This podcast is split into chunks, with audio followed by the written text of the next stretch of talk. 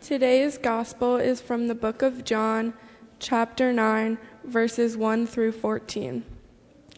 As Jesus went along, he saw a man who was blind from birth. His disciples asked him, Rabbi, who sinned, this man or his parents, that he was born blind? Neither this man nor his parents sinned, said Jesus. But this happened so that the works of God might be displayed in him. As long as it is day, we must do the works of him who sent me. Night is coming when no one can work.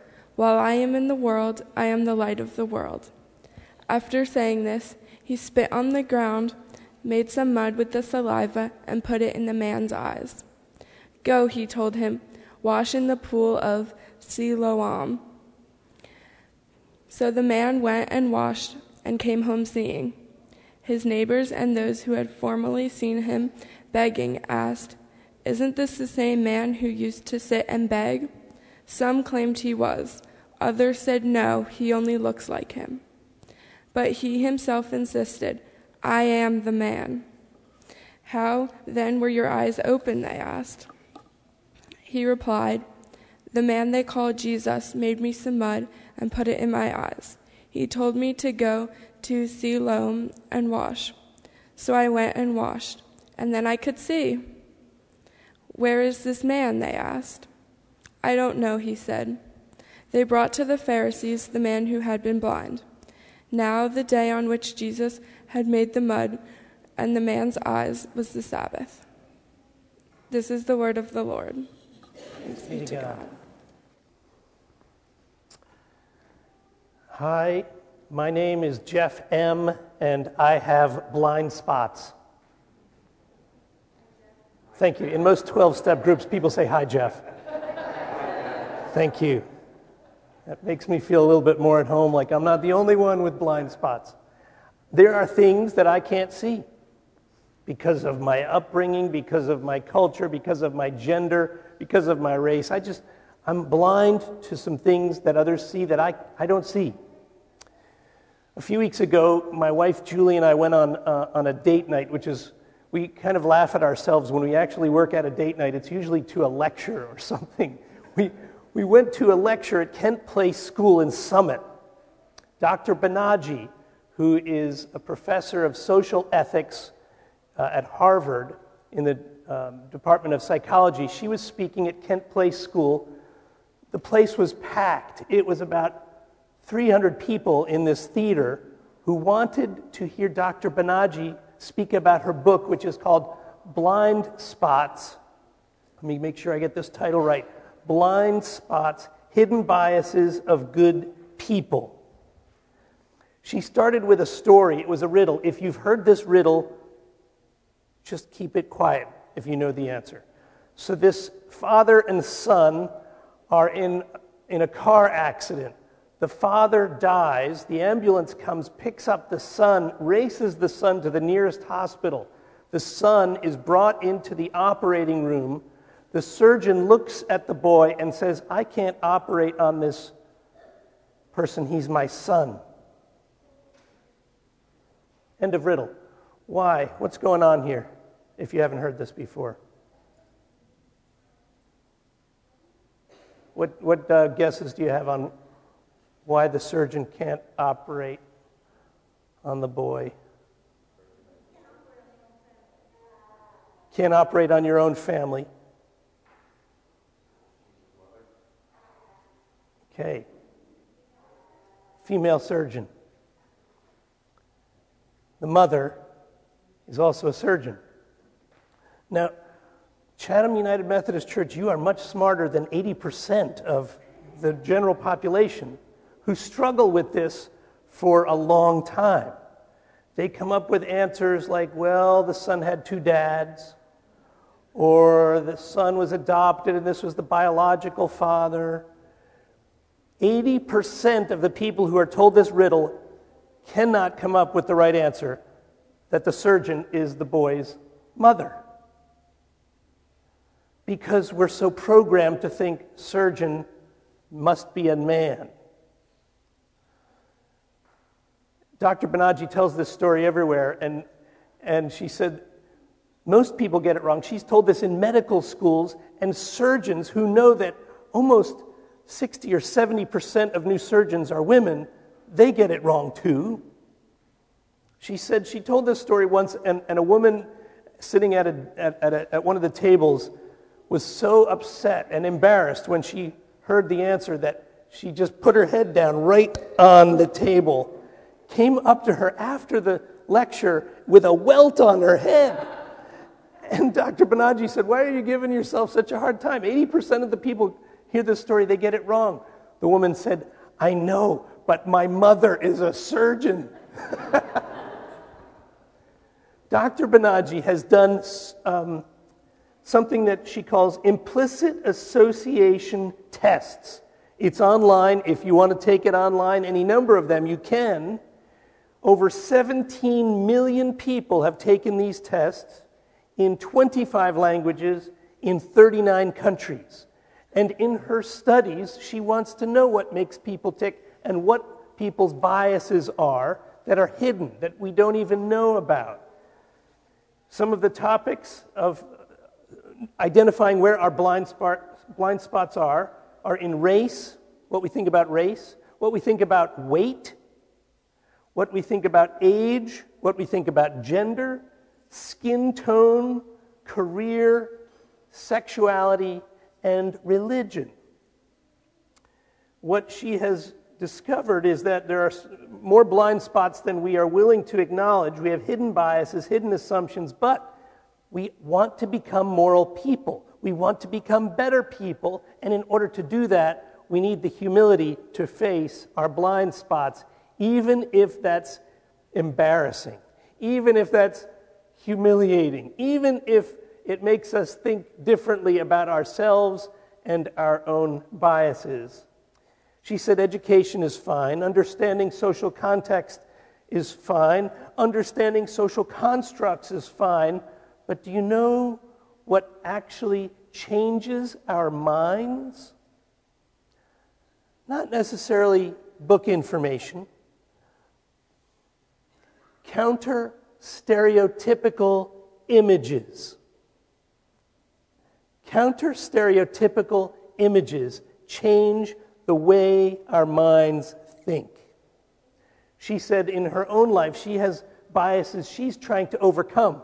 So she's put images on her screensaver that rotate so that when she's looking at her computer, computer goes into sleep mode, one of these images comes up. One image she has is of a hard hat construction worker on a, on a construction site who's a woman who's on a break who's breastfeeding a baby.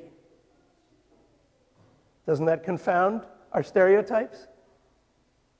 Perhaps as religious people, one of the images that I think about a lot uh, in Egypt, I, I, I remember seeing a picture recently of Muslim men surrounding a Coptic Orthodox church, one of the oldest Christian churches in the history of Christianity, surrounding it to say to the Christians, We're going to watch your back. We're going to make sure nobody hurts your church or your people on the way to worship. Side by side with another picture later on of Christian men standing in a circle around Muslim men who are kneeling in the streets of Egypt facing Mecca and praying. The Christians saying, We're going to watch your back as you're praying. Do you see the counter stereotypical image of that that confounds us and makes us think about our own biases about why is that so strange? When we read the gospel, when we read the stories of Jesus, Jesus gives us so many opportunities to see counter intuitive, counter stereotypical images. In Jesus' day, and perhaps some of this still lingers in us as human beings, many people thought if someone had an injury, if someone had a malady, a physical malady, or a psychological difficulty, that someone in that person's life did something wrong. Either that person or their parents but it was a blame the victim type of mentality. Even the disciples had these blind spots.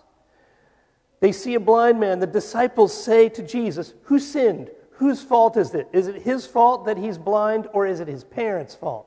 Do you see the blame game that they're playing? For some reason, the, the ego loves to blame somebody and to pin the blame somewhere on someone else. The disciples are playing that, and Jesus basically says to them, Let me tell you about what's possible when we get to a place of spiritual maturity. When we get to a place of spiritual maturity, when we see with the eyes of our hearts, there's no need for the, the blame game. We don't need to blame anybody for anything. The question is, what can God do in this situation? The question is not who is to blame. The question is, what can God do with me? What can God do with us? What can God do with this? Jesus says it wasn't the blind man's fault that he was born blind. It wasn't his parents' fault that he was born blind. But let's watch for the grandeur of God. Let's watch what God can do in bringing glory and healing out of this situation. Jesus spits in the dirt, forms mud, puts the mud on the blind man's eyes. This is really quite interesting. Not only does it sound a little bit disgusting, but the blind man doesn't even ask to be healed. And Jesus doesn't ask him, Would you mind if I create a little mud out of my spit and put it on your eyes? Sometimes Jesus waits for the person to say, you know, Jesus often says, What do you want? Then the person says, I want to be healed, and Jesus heals. Other times, Jesus just heals people out of compassion, out of love, out of desire to restore them to community. He heals the man, and then the arguing ensues. The arguing is between the religious leadership who are trying to deny that this happened, deny that Jesus did it, and actually accuse Jesus of breaking the law. Do you notice the last part of the gospel that Kate read today? It's almost a toss off line, but it's a, I find it quite funny. It says, And he did this on the Sabbath. I wonder if Jesus is just waiting around all week until the Sabbath comes so that he can heal somebody. As if to say to the religious police of his day, God is bigger than your religious rules. God is all about compassion and love and a desire to restore relationship. And it doesn't matter when that happens. Well, that ticks off the religious authorities at the time that he did it on the Sabbath. He's breaking the rules that they're trying to keep. And so they argue. And they bring in the blind man and they try and say, Were, were you really blind? And he says, Yes, I was blind. Did it, Jesus couldn't have healed you because he's not a holy man. He said, Look, all I know, the blind man says, I was blind and now I see. I leave it up to you as to make sense out of this. It's, it's the upside down nature of the gospel. Those who are blind see.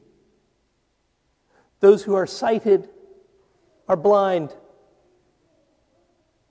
And Jesus shows us these counter stereotypic images all the time to help us to see not with our eyes, but to see with the eyes of our hearts, to look with compassion on all people and all situations.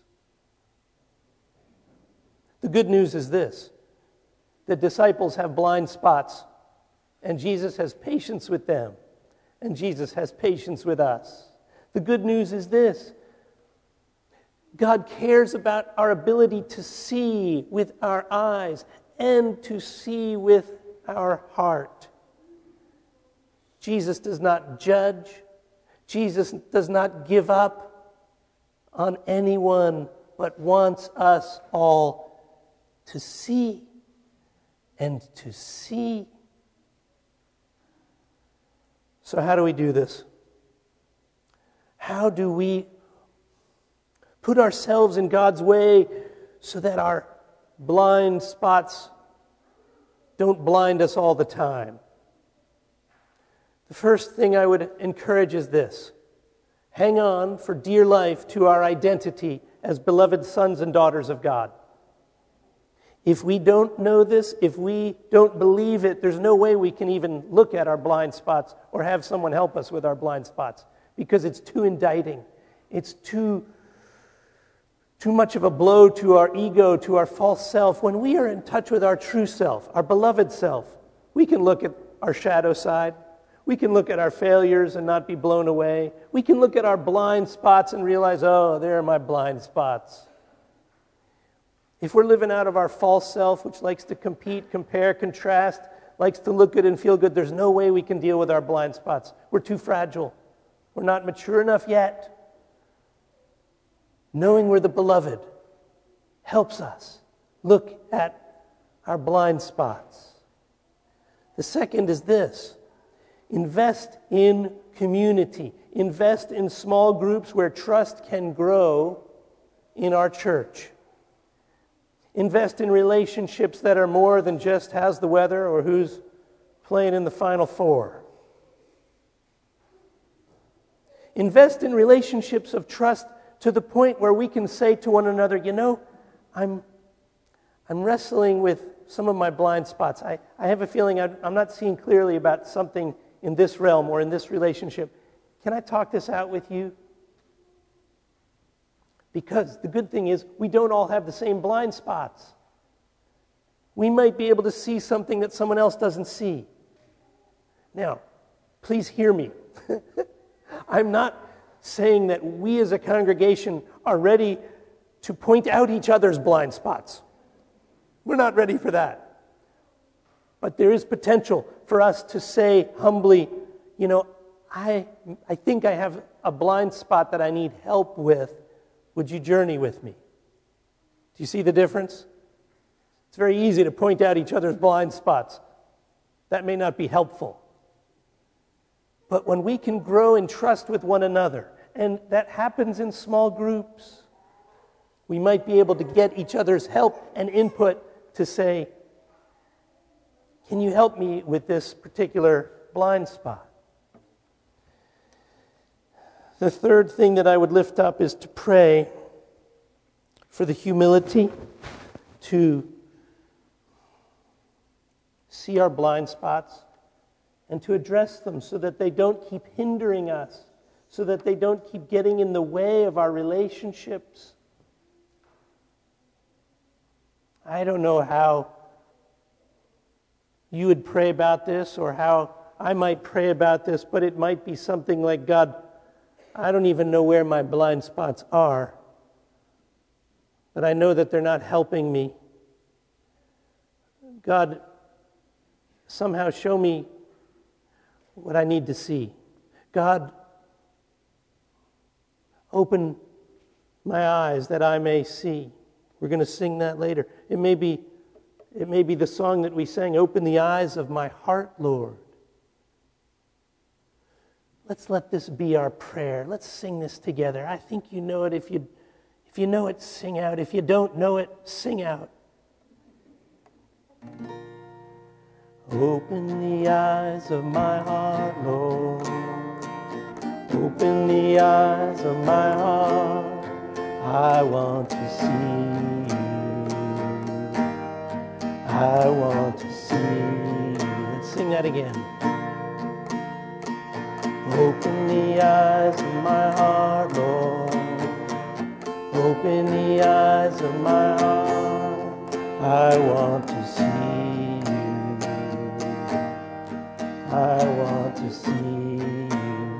you high and lifted up. To see you high and lifted up. Shining in the light of your glory. Shining in the light of your glory. Pour out your power. Pour out your power and love. As we sing, Holy, Holy, Holy. To see you high and lifted up. To see you high and lifted up shining in the light of your glory. Pour out your power and love as we sing holy, holy, holy, holy, holy, holy. Let's sing this as our prayer. Holy,